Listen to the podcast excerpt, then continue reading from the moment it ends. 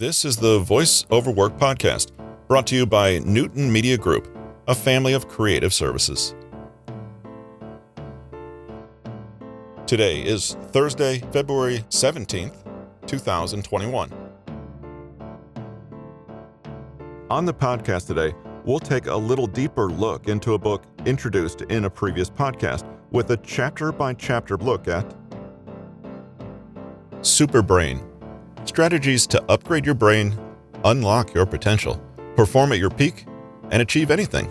Written by Peter Hollins, narrated by Russell Newton. Chapter 1 The Universe Inside Our Heads. One of the most amazing things that exists today is the brain. The brain is an elaborate structure made up of billions of individual neurons that form complicated networks. Though we've gained a considerable understanding of how other organs in the human body work, the brain is science's final frontier, and we're just now grasping the secrets of consciousness, intelligence, creativity, and more. It's no exaggeration to say that our brains are what make us human, and are tremendously complex and capable of achieving almost anything we want. We often take our brains for granted. After all, we live with them every day with the good and the bad. However, even right this moment, as your eyes scan this page, it's performing an impressive range of tasks, such as keeping your body alive and your lungs breathing, to storing the entirety of your life experiences and allowing you to read this text, as dozens of other programs are working in the background. Our brains allow us to learn and master languages, some of the most complex systems that not even the best supercomputers can handle with our efficiency.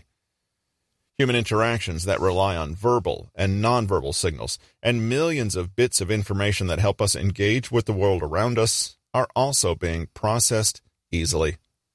Not too shabby. But we can use our brains to do so much more and often let our potential just sit there untouched. Fortunately, just like the body muscles can be strengthened to their fullest potential, the brain can be supported to do what it does best. When we learn how it works, its habits and flaws, we can consciously use all the wonderful opportunities and resources it has to shape our lives in line with what we desire. Chapter 2 The brain's not perfect, but we can work with it. We've said many positive things about the brain and its amazing capabilities while they're deserved.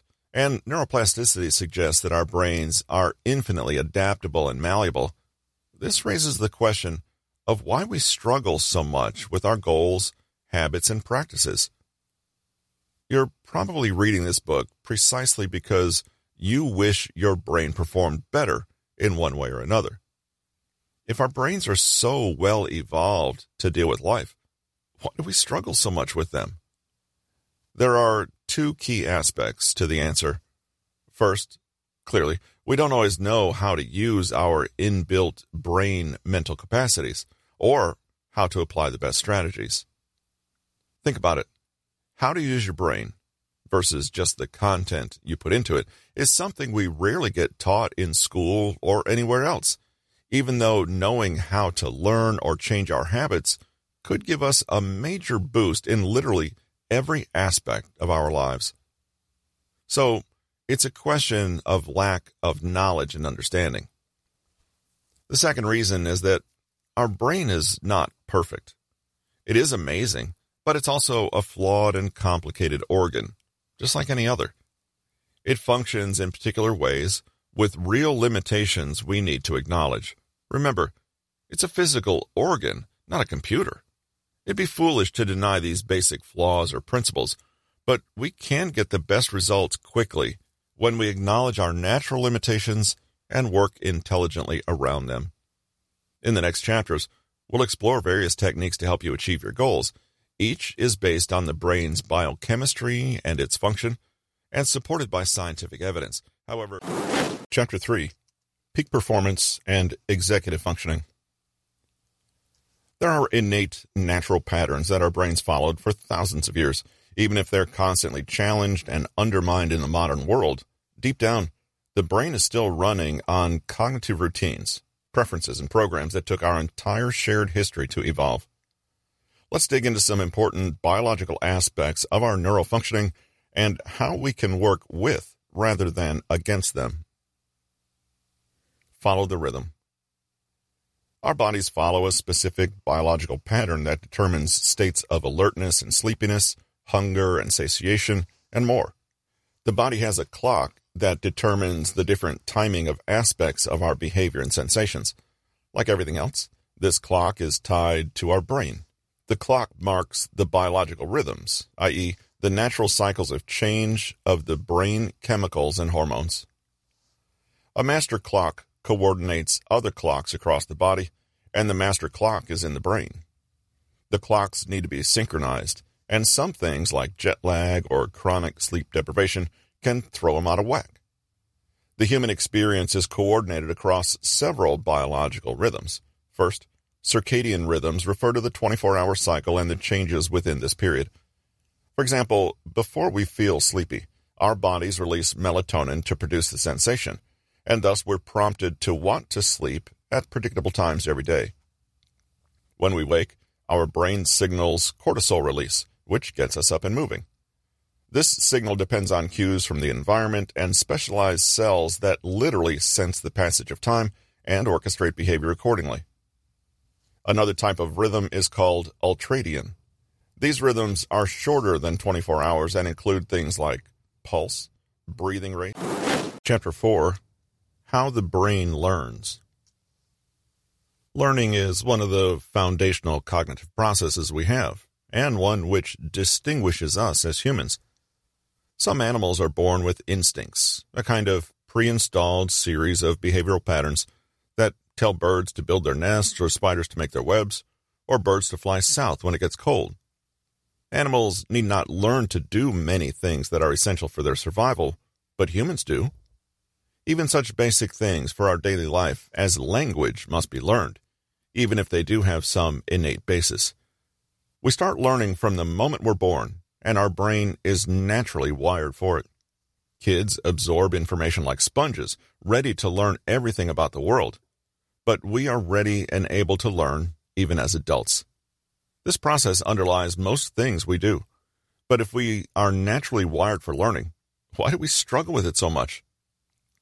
Once again, the answer to that is related to a lack of understanding of how learning works. When we learn to walk and talk, we do it in a way that comes naturally to our brains, no problem. But from the time we enter school, we're often taught other, less effective ways of studying. We often lose our natural motivation to learn, especially if we've had bad experiences or associate the process with tediousness and boredom. We start trying to learn by rote memorization. All these things can hurt our ability to learn in the future. But we can make up for this by adopting better strategies for learning, specifically those that respect the brain's natural learning abilities, which are considerable. Specific negative experiences in school and beyond with learning can leave a person feeling incapable or not wired for it. While some struggle. Chapter 5 How the Brain Memorizes. Memory, of course, is heavily related to learning. People are seldom said to have learnt something if they can't really remember any of it. This is why so many techniques and methods around learning focus on recall. As with other aspects of our cognition, however, we can drastically improve our memory if we take the time to understand its optimal function and how we can support this for better learning. If memory is a storage system that exists within specific neural pathways, then learning is about changing neural pathways to adapt one's behavior and thinking to the emergence of new information. They depend on each other because the goal of learning is to assimilate new knowledge into memory and memory is useless without the ability to learn more. Many memory techniques exist, but they all truly function on the contents of this chapter. Memorization is how we store and retrieve information for use, essentially the process of learning, and there are three steps to creating a memory. An error in any of these steps will result in knowledge that is not effectively converted to memory. A weak memory or the feeling of, I can't remember his name, but he was wearing purple. 1.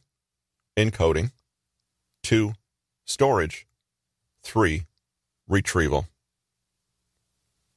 Encoding is the step of processing information through your senses. We do this constantly. You're doing it right now. We encode information, both consciously and subconsciously, through all of our senses. If you're reading a book, you're using your eyes to encode information. But how much attention and focus are you actually giving it? The more attention and focus you devote to an activity, the more conscious your encoding becomes. Otherwise, it can be said that you subconsciously encode information, like listening to music. This has been Super Brain Strategies to upgrade your brain, unlock your potential, perform at your peak, and achieve anything written by Peter Hollins, narrated by Russell Newton. Copyright 2022 by Peter Hollins. Production copyright by Peter Hollins. More information regarding today's book and the author can be found at audible.com or amazon.com. Show notes and further information can be found at russellericnewton.com. With a collection of trivia, research, news stories, and knowledge from some of the newest audiobooks on the market. This has been the Voice Over Work podcast, brought to you by Newton Media Group, a family of creative services.